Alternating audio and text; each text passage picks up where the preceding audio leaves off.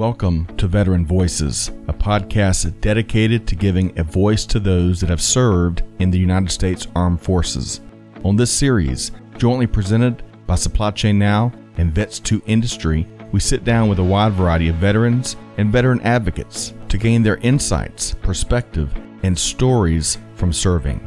We talk with many individuals about their challenging transition from active duty to the private sector and we discuss some of the most vital issues facing veterans today. Join us for this episode of Veteran Voices. Hey, good morning. Scott Luton with you here on Veteran Voices. Welcome to today's show. Hey, joining us today, we're going to be talking with a retired senior leader from the U.S. Navy that is doing big things in business. And she's one heck of an interview. So stay tuned for what promises to be an intriguing conversation. Hey, quick programming note before we get started here today. Veteran Voices, of course, is part of the Supply Chain Now family programming, but we couldn't do it without our great friends and partners over at Vets 2 Industry, which is a nonprofit that is on the move, helping a ton of veterans find the resources they need to get through transition, to get through times times of uh, need, and and other chapters that we all experience in life. So check out vets2industry.com, powerful nonprofit that's taking care of our veterans community. Okay, no further ado, I want to welcome in. Uh, I want to introduce our featured guest here today. Our guest graduated from Boston University with a Bachelor of Arts in History, uh, and right after which she received her commission in the U.S. Navy in a ceremony aboard the USS Constitution. How cool is that? She also holds several advanced degrees, including a Master of Science in Information Management. She spent 30 years in the U.S. Navy, earning the rank of Rear Admiral and accumulating a wide variety of awards and recognition. Had about 27 pages at last count uh, of awards and recognition throughout her career. In her last role with the U.S. Navy, this is pretty cool. She served as the Navy Cybersecurity Division Director and Deputy Chief Information Officer on the Chief of Naval Operations Staff. So we all know how much more important that's become in recent years. Now she's a sought after keynote speaker, author, and consultant. She serves on a variety of organizations' board of directors to include KVH Industries and Protego Trust Company. So join me in welcoming United States Navy Rear Admiral retired Danelle Barrett. Admiral Barrett, how are you? I'm doing great. Thanks for having me today, Scott. It's a real honor to be on your show and to just share some thoughts with you guys. It's going to be a good conversation. Well, I always love, uh, and thank you for that. Thank you for your time. I always love having a sneak peek of our guests. And I'll tell you, I know it was short. Uh, I think it was about a 30 minute session uh, when you keynoted the big networking Vets to Industry event, but it was home run stuff and it was no nonsense. And it was clearly been there, done that, and it's practical. And that, I'll tell you, we, we, we have no shortage of a need for good leadership advice, but we really need good practical leadership advice, and you bring that in spades. So our listeners are in for a treat. So let's get started. I want to, uh, you know, before we get to the heavy lifting stuff, I want to get, you know, get to know you a little bit better. So tell us, Admiral Barrett, where where are you from? Where'd you grow up? And, and give us some anecdotes of that upbringing.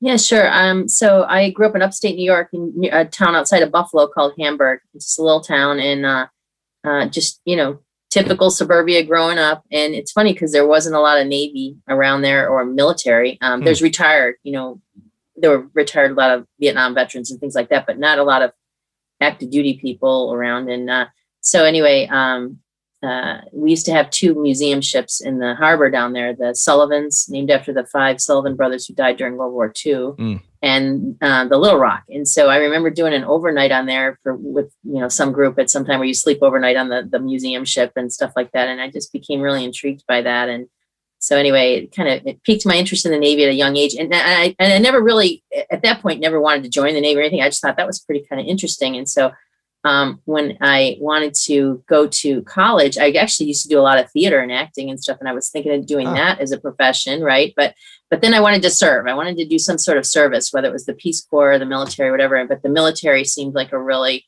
uh, noble profession, if you will, and so um, to just a calling to do a little bit something different, and where you could uh, protect some freedoms and things that we have that are important to us in this country. So I thought, okay, well, let me do that first, and then can always do the acting thing later. You know what I mean? So.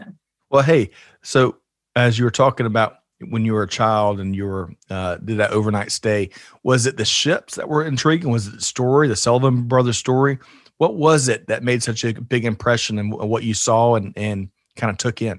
Well, it was kind of all of it. And like I'd never been exposed to that stuff before. And so that's the thing that's important about kids and, um, you know, exposing them to a whole bunch of different things because you just never know what's that one thing that's going to end up being something that they latch onto or have a passion for or whatever. Um, you know, you just you just don't know what that one thing is. And so the more you can expose kids to when they're little, um, whether it's STEM things or you know uh, experiences like being on a Navy ship or trips or just conversations with people who might enlighten them on things that they've done and that that are in the art of the possible.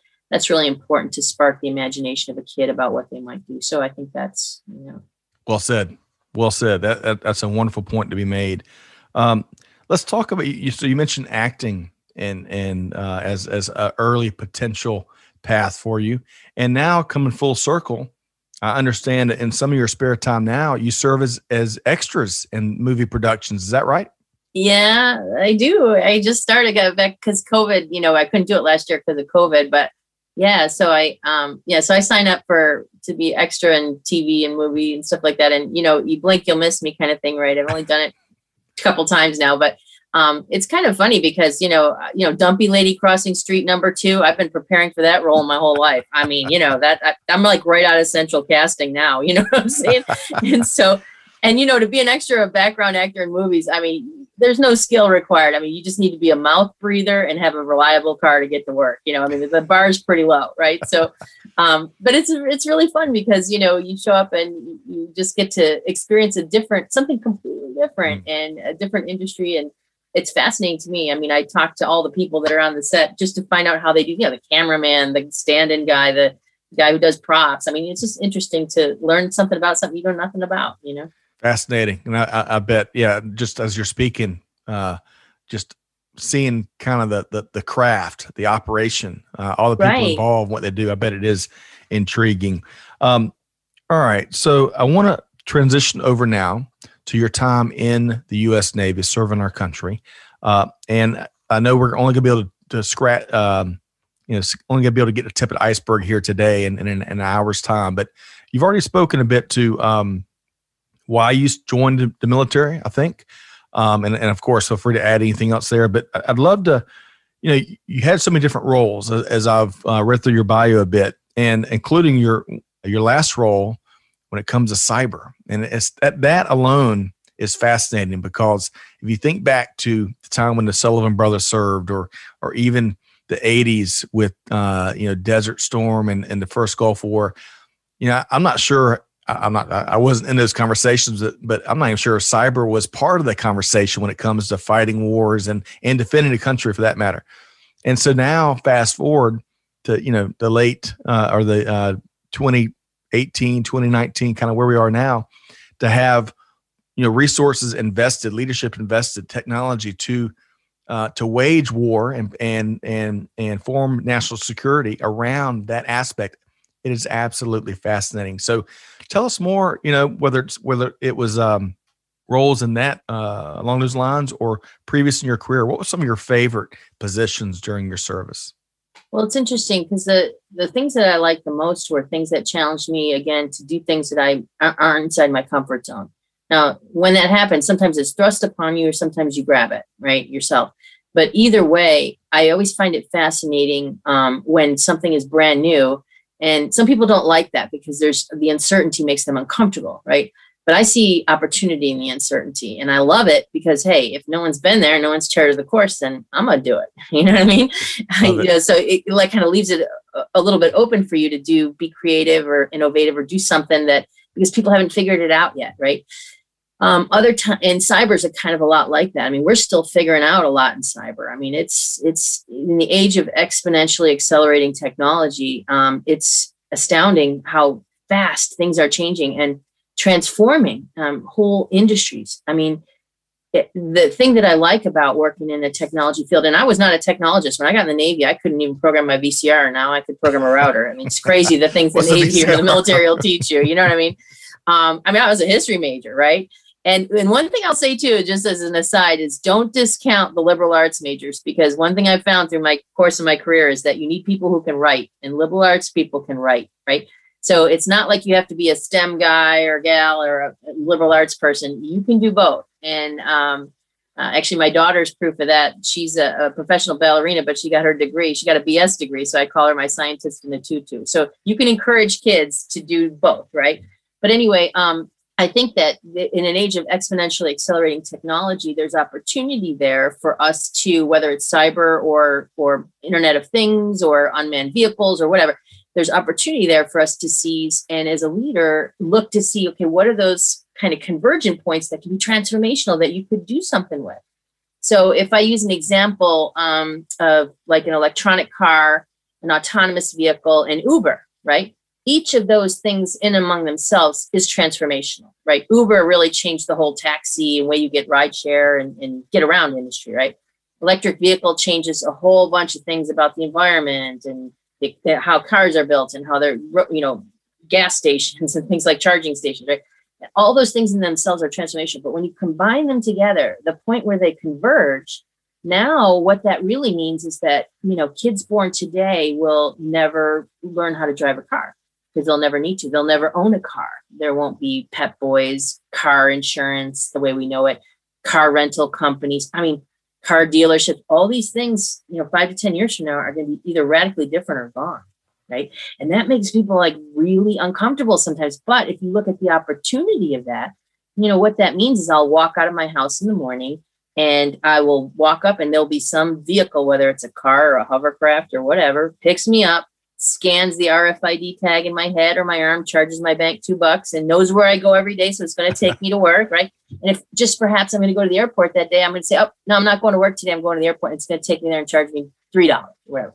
But my point is, those convergent points in technology are transformational, but they're also an opportunity for leaders and people to say, okay, what can I do with that transformation? What can I do? And so the jobs that I've had where I could do to, to do those sort of innovative or try to do those kind of things were much more interesting to me than um, you know, other stuff. I mean, other stuff is important. I get it. And we all have to do it. You know, people have to write policy in the Pentagon, but it can be soul crushing, right? It's not exactly like I wake up in the morning, I'm like, yes, I get to write policy today, right? You know what I mean? So, you know, it's, there's there's certain jobs, and of course, the jobs that I love the most were the operational jobs, um, where you're with a team of folks and you got great sailors and chiefs and, and sometimes civilians working mm-hmm. on those teams where you're deployed on a carrier or you know in Iraq or wherever. I just love the deployed environment. And I, of course, you miss your family. Don't get me wrong, but I've I always found those the most um, interesting, the most rewarding. Agreed. And we're going to talk about the people in, in a second. If I could, one more follow up question on, especially related to cyber. Uh, you know, here at Supply Chain Now and Veteran Voices, of course, we talk a lot about uh, the democrat. I can never say this. We're democratizing uh, yes. technology. Goodness gracious, I'm gonna have to, I'm gonna have to go practice that 17 times right on chalkboard. Um, and that's a beautiful thing, right? In industries, it really is. Um, I mean, it's fueling and, and changing and transforming so many different things. It, it, it's empowering for the consumer. It's fueling startup and, and entrepreneurial um, ventures, which you know, of course, we can relate to as an entrepreneur. And it's really enabling uh, even large companies that have kind of moved far away from the startup culture to, to reinvent how they saw old and new problems. Now, I'd love to pick your brain on this because my hunch, my assumption is when it comes to national security, all those great trends we're seeing with technology for all you know, in the in the kind of the private sector or, or the uh, civilian sector also makes it more challenging from national security sector because the bad actors all of a sudden have have are taking advantage of innovations and technology all the same. Is that is that accurate? And can you can you speak to anything there? Yeah, sure. No, it's a great point, Scott, and you're spot on. That uh, so think about how much it costs to build the latest aircraft carrier. It was thirteen billion dollars. Now that's a lot of firepower. It's important wow. capability. I get it. Um, if I'm an adversary, I'm not going to outspend a, a first world country like the United States on national defense. But you know how much it costs to build a capable hacker? You know, just to buy the tools, I could buy uh, password cracking tools for about three dollars. I could buy a whole toolkit on the wow. dark web today for ten dollars. I could buy something that allows me to break into cell phone towers, a really sophisticated something for you know ten, twenty thousand dollars, right? I mean, these things are a leveler for bad guys. It's a it's a way that they can achieve an effect and disrupt what we're trying to do or destroy something um, without having to spend $13 billion and have all the infrastructure behind that. So you have to have the nation has to be agile in cyber, both in a offensive way, because we're not going to just take punches. You're going to have to give right. punches, right? And General Nakasone is doing great work at US Cybercom with his team over there and all the, the services that are working on that. So the nation's doing really well under his leadership over there. Um, but what I would say is it's a constant battle, and it's it's also uh, it's a cat and mouse game. You know, you're never going to be done. It's going to be always the minute something good comes out, some bad guy figures out a way to use it for evil. And so, you know, even if it's something as as simple as you know uh, a, a, relief website for for you know a, an earthquake or a charity, what do you see the first thing happen after that? Scams, right? Where they're diverting people off and getting their money, and it's not going to those people. I mean, so the minute some good technology comes out, whether it's unmanned vehicles or Internet of Things, and, and you know, in the era of big data too, I mean, it's becomes a, a, a calculus for just you know for for tipping uh, someone's influence. I mean, something like I'll tell you, I, big data. I love big data, but it kind of scares me. You know, when I turned 53 this year, the first email I got that morning was where they buy the best toenail clippers for seniors. I'm like, really? I'm like, that's the email I get. you know what I mean? I was like, come on, man. You know what I mean? Why couldn't it be like, this is how seniors can look hot, right? You know, why couldn't it be like that, right?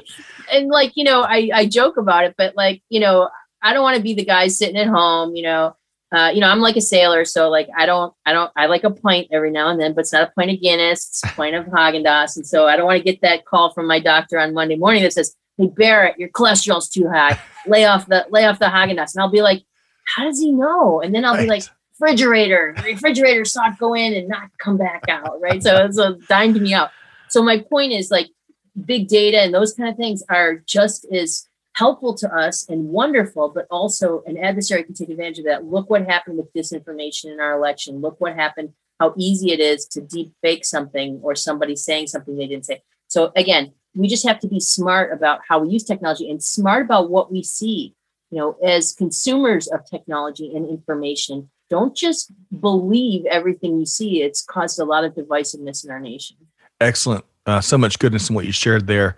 And and one of the things it, it, is a journey with no finish line. That can it's like continuous improvement in industry. There's always you you can't yeah you got to celebrate the wins of course right, but you can't sit on those laurels for that extra minute because someone is, is looking to, to exploit, uh, as you said, the latest innovation, the latest development, the latest uh, new uh, device, or you name it. So, uh, thanks for weighing in on that. All right, one of our favorite things to talk about here are the people, of course, the people, the people, the people. And I've heard it said, you know, in this era of digital transformation, and I cannot remember Nadia. So, Nadia, if you're listening, previous guest, I, I, I want to attribute this quote correctly. She really dispelled the notion around digital transformation that it's not machines transforming, it's humans leading the digital transformation. That's a good point because sometimes you talk, you know, we talk technology and, and, and people can be kind of let on the sidelines of the conversation, but they are front and center and they're, they're critical to all that we do. So during your time in the U.S. Navy, speaking of people, who are some of the favorite folks that you, that you had the good fortune of working with? Oh my gosh. I mean, there are just hundreds. And, you know, I, I will, I will call it a few specifically that I've considered just super mentors. I mean, I, I recently made a list of mentors that I included in a book I wrote, and it was probably 200 names. I mean, because wow. you, you, know what what happens is like you know when you're a kid and you're riding a bicycle and you're learning how to ride a bike, and your mom and dad are helping you, or somebody in your family's helping you, and you're riding, and you're like, "Look at me, I'm riding the bike. I'm so cool. I'm doing this all by myself." Meanwhile, your mom's like snow plowing all these obstacles out of your way in front of you. Your dad's holding the back of the bike until you're stable enough so I've had that kind of support my whole career. And a lot of times you don't even know that people are doing that for you. I mean, I, I, there are probably a thousand more people who I don't even know went out of their way to help me, and just I didn't even know it. And they were just generous and kind of heart, and um, and helped me out, and and didn't look for recognition for that or any acknowledgement of that. And that's the sign of a really good mentor and a really good leader. Someone who's just trying to make other people more successful than themselves. You know what I mean? And so, you know, some people I would call out specifically. Um, eh, Admiral uh, uh, Fox Fallon, Bill Fallon, was been a mentor to me forever, and he's just wonderful. And Monica Shepard, um, a civilian, government civilian, you know, she really taught me how to think, not what to think, how to think. You know, that's a different kind of thing. You know, um, Master Chief Terry Parham, Master Chief David Byrd, Jeffrey Price, Master Chief. Um, you know, I've had in, enlisted folks um, down to the lowest level who who were mentors to me, like in technology areas. That you know they would take time and sit and go through things with me that um, uh, I didn't know, understand, whatever. And so there's just I just Sue Higgins. Um, you know, there's people who were mentors to me who were like moms as well, and they kind of helped me figure out how do you balance being a mom with being a Navy officer and having a career where you're you're traveling like and gone and, and in uncertain and dangerous areas and things like that.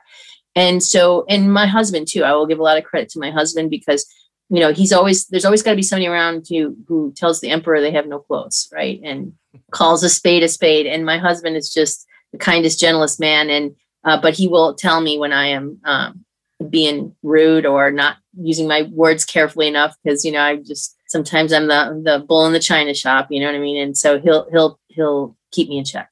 Love that. I think on that last note, uh, of course, military members, uh, all the members, active duty guard, you name it, all serve.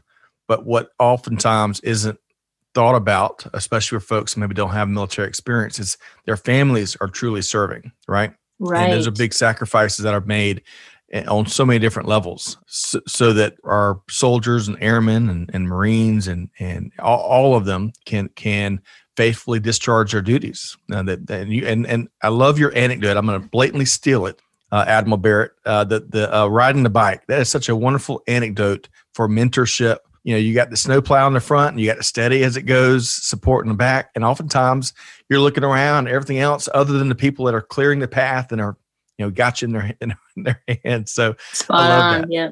Yeah. Okay. Let's talk, let's shift gears. And and uh I surmise from my handful of experiences hearing you speak, you're not big of touting your own accomplishments and what you've done. It's all about the team. It's kind of what I, I've gathered.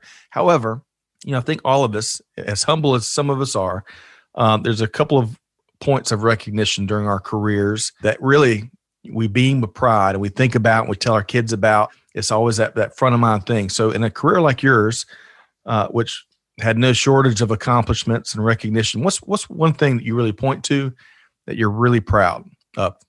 Well, um, I would say it might be kind of obvious, but making admiral, I mean, was huge for me. I mean, I it wasn't like I was so like dead set on because there's so many factors that go into making flag officer that are way, way beyond your control, right? Um, but what I will say is, um, again, people looking out for me because the day my selection board met, there's probably, you know, 20 officers who had equally or better records than mine, and the wind just happened to blow my way that day. You know what I mean? And if it had been a different day, it'd have been a different officer, and they would have done just as well or better. And so, to me, but that was a really special moment for me and a really exciting moment because I I felt like okay, hey, now I'm given the opportunity to do more things at a higher level to impact the Navy, to change the Navy, and and I used my time as an admiral to push really hard to to transform the Navy in a digital transformation in the Navy. I felt that was really really important to get our information warfare platform transformed. So I spent all my time as a flag officer working at Cybercom or my second job there as a flag in the Pentagon trying to make sure that you know our information warfare platform was the best most secure most transformative thing that we could have. And that's that's hard because there's a lot of institutional resistance and inertia and you know all that kind of stuff. And you just have to kind of plow through that as best you can. And and I, hopefully i did that. But i will tell you one thing that i always tell people who are retiring and or who are um, maybe disappointed that they didn't make the rank that they thought they should have or could have right?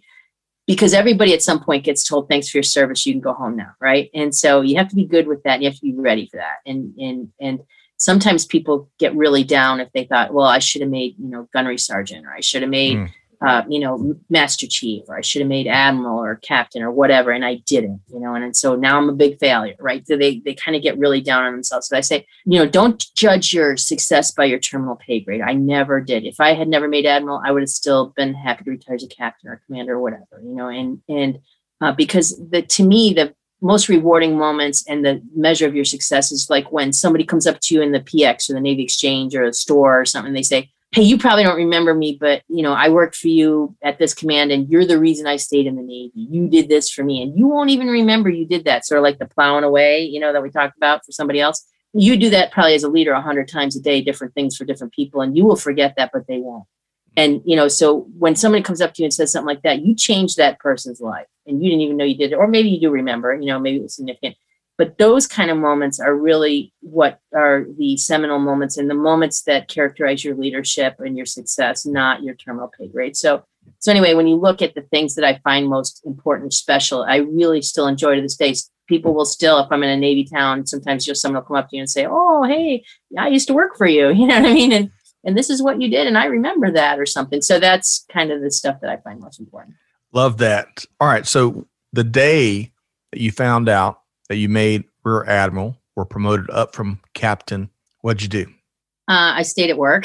Actually, I mean, I called my family, my husband, obviously, and and you know when you find out, you kind of find out a little ahead of time before the official list is out, so you're not really supposed to talk about, it, which is really hard because you want to just be like calling all your friends and everything like that or whatever. But but yeah, you know, I called my immediate family, and and they were of course thrilled for me and really excited for me. I love that. And there's probably other other ways you celebrate it. We can't go into publicly right? Well i would say i probably had a point point of Häagen-Dazs that day probably probably true yeah my point. All right.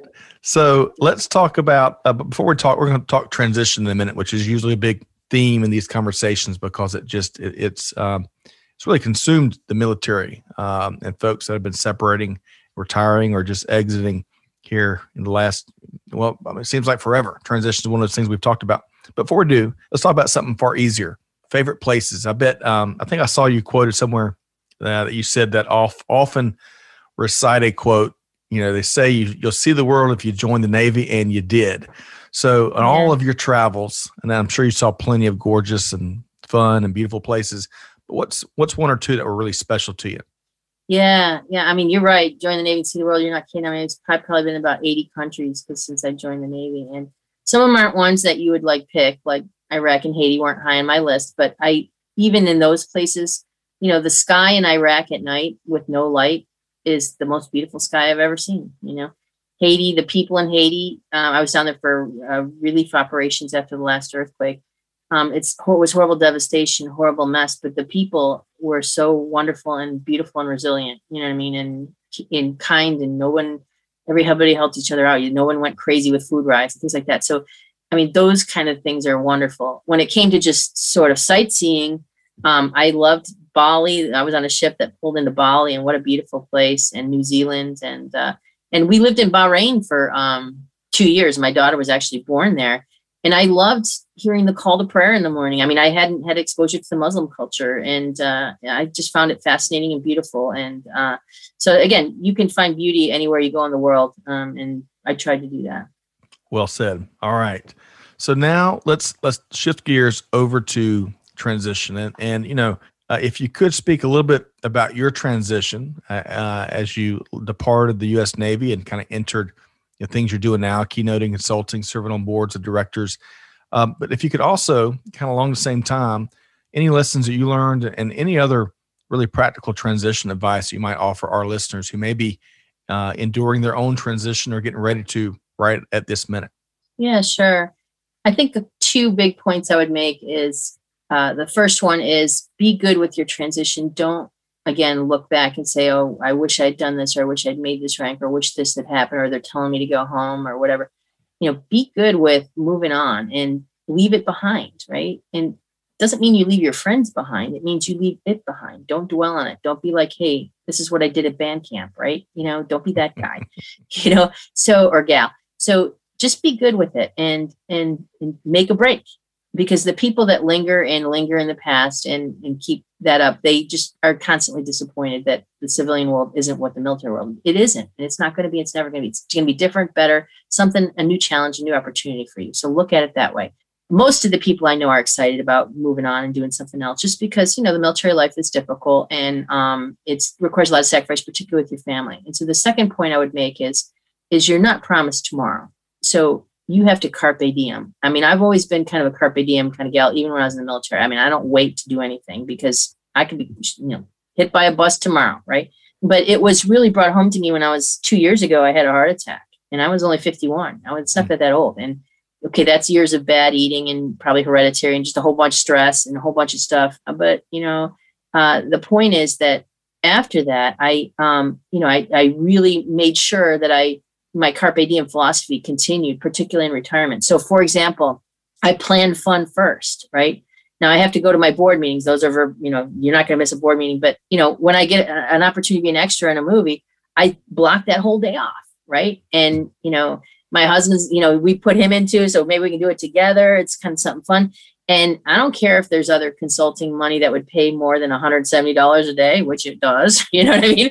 I mean, that's like, you know, kind of nothing when you think about it in the big scheme of things, right? But it's not there for the money. You're there to have fun and do something different. Or I, you know, I I make sure we I do things like go go go for walks with my husband or hikes with my husband every single day and things like that. You got to put in the stuff that matters and don't be just chasing after a paycheck or a job or whatever because you know you know you may think you have all this time but you may not. And you want to spend it with the people you love because at the end of the day that's what really matters is the people and the relationships. It's not how much money you make how big your house is what your car is you know what your position or title is. I mean i would get rid of all my work today if i didn't enjoy it. You know i'm only doing stuff that i enjoy and working for people i enjoy. And you know one of the other things is you know i had some great advice from a, um, a leader when i was getting out of a retired flag officer. He's like hey you don't have to work for he is a different term but jerks right? I mean you can choose not to work for those people anymore right? No one's going to tell you who you have to work so make choices that'll bring you joy and bring joy to your family and friends you know. I, I, love that and, and you know I, I, never really thought about that uh, when i was in the military and i, I got out in 02 so it's been a little while. Uh, i completely have forgotten whoever your boss was whoever you reported to that was going to be your boss or your manager. You don't in in the private side you don't have to worry about that. Life's too short for jerks, and yeah. you can work for who you want to oftentimes. So, uh, love that advice. Uh, and also, you know, stopping and smelling the roses is, is so important. You know, closing down email and turning the phone off and and taking a mental break, regardless of what you do, from all the the stressors, because it follow. You know, un, unlike you know, in this wonderful age of technology and, and the information age, uh, it follows you home. It follow you know from office, and I know the office is at home these days, but still, you know, as you walk mm-hmm. out of the mm-hmm. room, that is your office. You, we all we oftentimes have our email, social, you name it, uh, and it just follows us wherever we go. We got to take those, those, those important breaks. Yeah. Um, Especially during, like you said, during COVID, people have blurred home and office now. Make it distinct. Cut it off. Mm. You know, at a certain point, just stop. Because honestly, most of it's BS. And if nobody's going to die if you don't do it, it's really not that important. So let's yeah. put it in perspective. You know wonderful perspective. Okay, so so tell us a little bit before we're going to talk about your book here in a minute, Rock the Boat, which I love, and um, I love some of your perspective related to the book. But what what are you doing now? Tell us where do you spend your time now beyond crossing the street and, in big time movie productions? Yeah, well, I don't know about that, but it's fun anyway. Dumpy Lady Crossing Street number two. It's it's a someone's got to do that job, right? Taking one for the team. Yeah, so I do uh, sit on some as an independent director on a couple boards, two banks and a, another company, and I do consulting and things like that. And it's mostly related to digital transformation, cybersecurity. I do speaking uh, engagements and things like that, and also a lot of veterans speaking kind of things, and with veterans groups like yours and stuff like that, and Brian Arrington's uh, Vets to Industry. Like I said, uh, I do some writing, writing articles with friends, um, mostly technical, cybersecurity, information operations articles, and things like that. And then I wrote the book because, and I wrote the book honestly because know, I was never like dying to be an author or anything like that, but I just found over the years that people asked me, I used to speak a lot about mentoring and to groups about mentoring and how to be a good mentor and things like that. And sometimes things that seem obvious to me are, are not, eh, or to other leaders aren't as obvious to everybody else. And so when I say so easy a monkey can do it, it is so easy a monkey can do it. But sometimes you have to realize you have to think about it, you know, and you have to really think about, okay, well, yeah, why don't I just do that? It doesn't have to be this complicated. Let's not make this harder than it needs to be, right? So anyway, when I wrote the book, it was kind of a, a kind of a um, amalgam of things that people had taught me great leadership mentoring I'd had over the years from folks like I like uh, that are listed in the book, but that we talked about a couple of them here today, and you know how you can pass that along to somebody else. And so I was just trying to pass along really great leadership that I'd gotten from others, um, and you know, kind of melded into my own style, like as a big glob. I'm picking all the best pieces. And, you know, you pick some of the worst too. And you say, okay, I'm never going to treat somebody like that. Right. And so um, you, you glob that all together. And then I thought, well, I'll just write it all down in a book because, you know, people ask me a lot still to this day for the same kind of advice. I thought, well, I'll just put it out there. And if people are interested, they'll read it. And if not, that's okay too. Let's talk. So the book you're talking about is Rock the Boat, and I think it's coming out in June. Is that right? Yeah. Mm-hmm and it'll be available uh, wherever you get your favorite books from. What's behind the name? Yeah, so um, it's interesting because I had originally, when I sent it to the publisher, I had a different name. It was um, Mentoring Leadership So Easy a Monkey Could Do It, right? And they were like, mm, I don't know if we want to say that. I'm like, well, it is. That is the truth. I mean, it really sets the tone for the book that, you know, this is not like a heavy tone. You're not going to find like big, heavy leadership four mathematical formulas in here. And you know, some books get like that. It drives me insane. I just want practical advice that I can use right now. You know, and and the book has a lot of stories in it, like we told today. Like because I think that I always always found like I'll remember a story long after the leadership lesson is gone, but I right. take the leadership lesson out of the story, right? And so anyway, the publisher uh, suggested like I don't know five or six titles, and that one just jumped out at me. They that was one they actually suggested. I'm like, okay, I love that because it's got the Navy element and it is kind of how I think. You know, I think you need to churn things up a little bit um, to get progress and to to transform and to change. And part of the book is about how you embrace change as a leader and stuff. So I thought that was brilliant. But I have to give credit to my publisher on the title. So love it. And you do indeed need to rock the boat these days, regardless of your role, right? Right. Absolutely. Um, that that's how we get we have breakthroughs and innovation and um, and you know uh, uh, provide opportunity for all, right? D- despite whatever walk yeah. of life you, you, come from, and and provide opportunities for advancement. So I love that. I really do. I look forward to getting a copy and reading through it. Um, along the same lines, we've talked a lot about vets to industry today. I'm a big fan. Brian Arrington and uh, vets to industry. I mean, you talk. The other theme of this conversation has been real practical stuff, right? Practical resources, practical mm-hmm. advice. Well, I'll tell you, it doesn't get much more practical than seeing a need and and finding a way to connect it with a resource. You know, we've had folks that uh, have been homeless, unfortunately, veteran families been homeless for a couple months, and through Vets to Industry, they found a way to get back into a home. I mean, that is talk about That's wonderful amazing. stories. Um, yeah. I heard you. So at, at that keynote, you shared the advice: avoid the like me trap. Can you can you expound on that a little bit more for our listeners here? Yeah, sure. So, you know, when we look to be diverse and inclusive, um, it's hard sometimes because we all grow up with un- unconscious bias and hidden biases and stuff that are formed over years from our experience, our upbringing, our environment, where we live, you know, all that kind of stuff. And when you want to get your leadership team together, if you're just picking people who are just like you, who think just like you, who look just like you, who act just like you, um, who make you comfortable because they reinforce what you think and don't challenge you to think a different way, then you're not going to grow. You're not going to have the best solution. You're not going to have um, transformational success. You know what I mean? Like we talked about. Um, you may be successful, but not as successful as you could be. And it requires leaders to be strong and vulnerable and take risk and be uh, able to look at somebody else and not stereotype them and give them the opportunity to speak and yeah and listen to what they're saying and incorporate those ideas right? And so people who pick the like me i've found usually on first of all they lack self-esteem because they don't like to be challenged and they think every challenge is a personal attack on them or their idea. They associate their idea too closely with themselves right? It's not about you okay? It's about an organization. It's about a mission or whatever. So let's remove that first of all if you can do that and then and then the other piece too is i found that leaders who surround themselves with people just like them it's because again they don't like to be challenged for whatever reason and they they want somebody to just reinforce what they're already thinking. And that's a that's a self-licking ice cream cone that's a dead end and it's certainly not anything that we need out of a change agent or a leader today.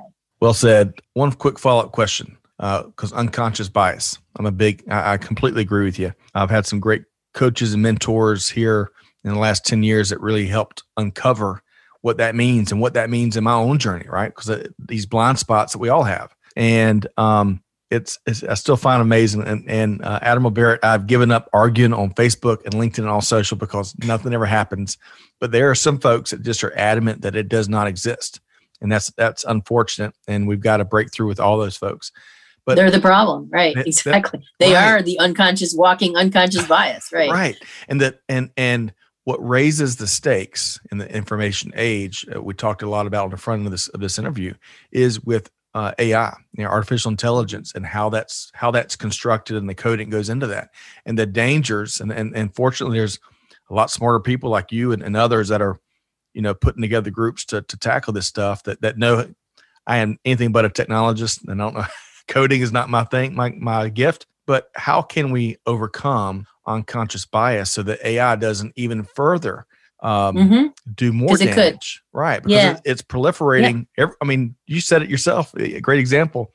The kitchen, your your refrigerators are Refrigerator. things. That's so right. It's touching all, all aspects of, of human life yeah. and the humanity journey. Speak to that if you would for a second. Yeah, absolutely. I mean, there's a great study. I can't remember who did it, but it was a study of the unconscious bias that AI can have in big data. And how it worked was there was um, a language translation program that translated English to Turkish, Turkish back to English, right? And in Turkish, apparently they use the same pronoun for male, female. So they don't have like a male version or female version of the pronoun, right? And so going in, the, the, the going in proposition was John is a nurse, right? Got translated into Turkish. When it came back out of Turkish to English, it said Joan is a nurse because obviously John's a guy. He couldn't mm. be a nurse, right? Mm. Well, how does that happen, right? It was the algorithm that the AI developer wrote for that, that had the unconscious bias that a man is can't be a nurse or isn't a mm-hmm. nurse. Okay. And so it's really interesting. You know, they say, you know, your AI, uh, it matters where your AI went to school, right? And it's true. And so that is something that people who program um, artificial intelligence need to be really super conscious of their potential biases. And, and that's the problem with unconscious biases is they're unconscious. You don't know right. you have them. And so you have to have discussions about what could those look like? What might those be? So developers should have almost like, uh, you know, anthropologists with them. You know, I, I often find it in, intriguing that uh, I think it was General Petraeus used to have an anthropologist on his staff because he said, my problem is not a technical problem. It's not a military problem. It's a cultural problem, right? It's like, how do I understand the culture in Iraq or Afghanistan or wherever he happened to been fighting wars and stuff and understand the tribal differences and all those kind of things, right? It's the same thing with how we program technology and use technology and how it can be skewed a certain way based on some bias. So it requires extra effort and the ability to look beyond the technology to the process, people, training, awareness, all that other stuff that goes into making it a successful capability or solution or change uh, driver. Well said. You know, in this uh, age we live in, and, and, not just technology, but but uh, across industry, we're all highly focused on the outputs and outcomes. However, I would submit to you that in the years ahead, it's going to be incredibly more important to focus a lot more on the inputs, the inputs, mm-hmm. inputs, getting those inputs, right, and getting yeah. those right. That's right. Yeah. Um, so thanks so much for speaking on that. Let's make sure folks know how to connect with you, Admiral Barrett. Uh, I, I, really appreciate kind of your approach of your POV, how just how much practicality you have there. Love the book. I'm about to dive into the book. Uh, I know you, uh, you stay busy, but how can folks connect with you, and, and and where will they be able to find the book? Yeah, so the book is available for pre-order um, on Amazon right now and a couple other sites, and uh, it'll be available in ebook and um, uh, audiobook in about a month too for order. Um, but you can just find it if you did Rock the Boat and Danelle Barrett on Amazon, you'd be able to find it that way. Um, the other way you can connect with me is I have a couple. I have an Instagram site, a Twitter feed, and a, um, a Facebook group called Mentoring with the Admiral. On that site, I post on, particularly on the Facebook site, it's more friendly to text, but I, I post uh, daily mentoring nuggets um, there. So every single day, there's a new little mentoring nugget. And I also post them on LinkedIn. So you can find me on LinkedIn or I have a website, um, danellebarrett.com. And um, you can always uh, email me or connect with me on any of those sites. Wonderful. Check that out uh, because if you like this interview, you're going to love those daily nuggets, I'm sure. So I'm, I'm going to depart and sign up for that right away. Mentoring with the Admiral. Love that. Well, huge thanks. We've been talking with United States Navy Rear Admiral retired Danelle Barrett. Really appreciate your time. Congratulate. Uh, first off, appreciate all of your service. Congratulations on all these projects you've got cooking, and we look forward to big things uh, to come. And we'll have to have you back on, put our finger on the pulse of all your your uh, great POV again real soon. Well, thanks for the opportunity to talk to the group and for the group out there, all your service, whether you're family member or the actual military member or government civilian, it's all service. So thank you very much. Amen. All right, Admiral Barrett, thanks so much. Hey, on behalf of the entire team here at Veteran Voices, hopefully you've enjoyed this conversation as much as we have. Uh, uh, stay tuned. We got season three. This this this conversation is part of season three. We're releasing in spring 2021. We got a lot of outstanding interviews just like this one, all teed up and ready to go. Uh, you can find us and subscribe wherever you get your podcast from. Find us on social, Twitter, Instagram, LinkedIn. Hey, if you're a veteran, you've got a, a story to tell, reach out and we'll see if we can't work you into production. Of course, be sure to check out our partners at vets2industry.com. They need your support. They're a nonprofit that are really practically moving the needle for our veteran community. Vets2industry.com. On behalf of our entire team here, Scott Luton signing off for now. Hey, do good, give forward, be the change that's needed. Be just like Admiral Barrett. And on that note, we'll see you next time here at Veteran Voices. Thanks, everybody.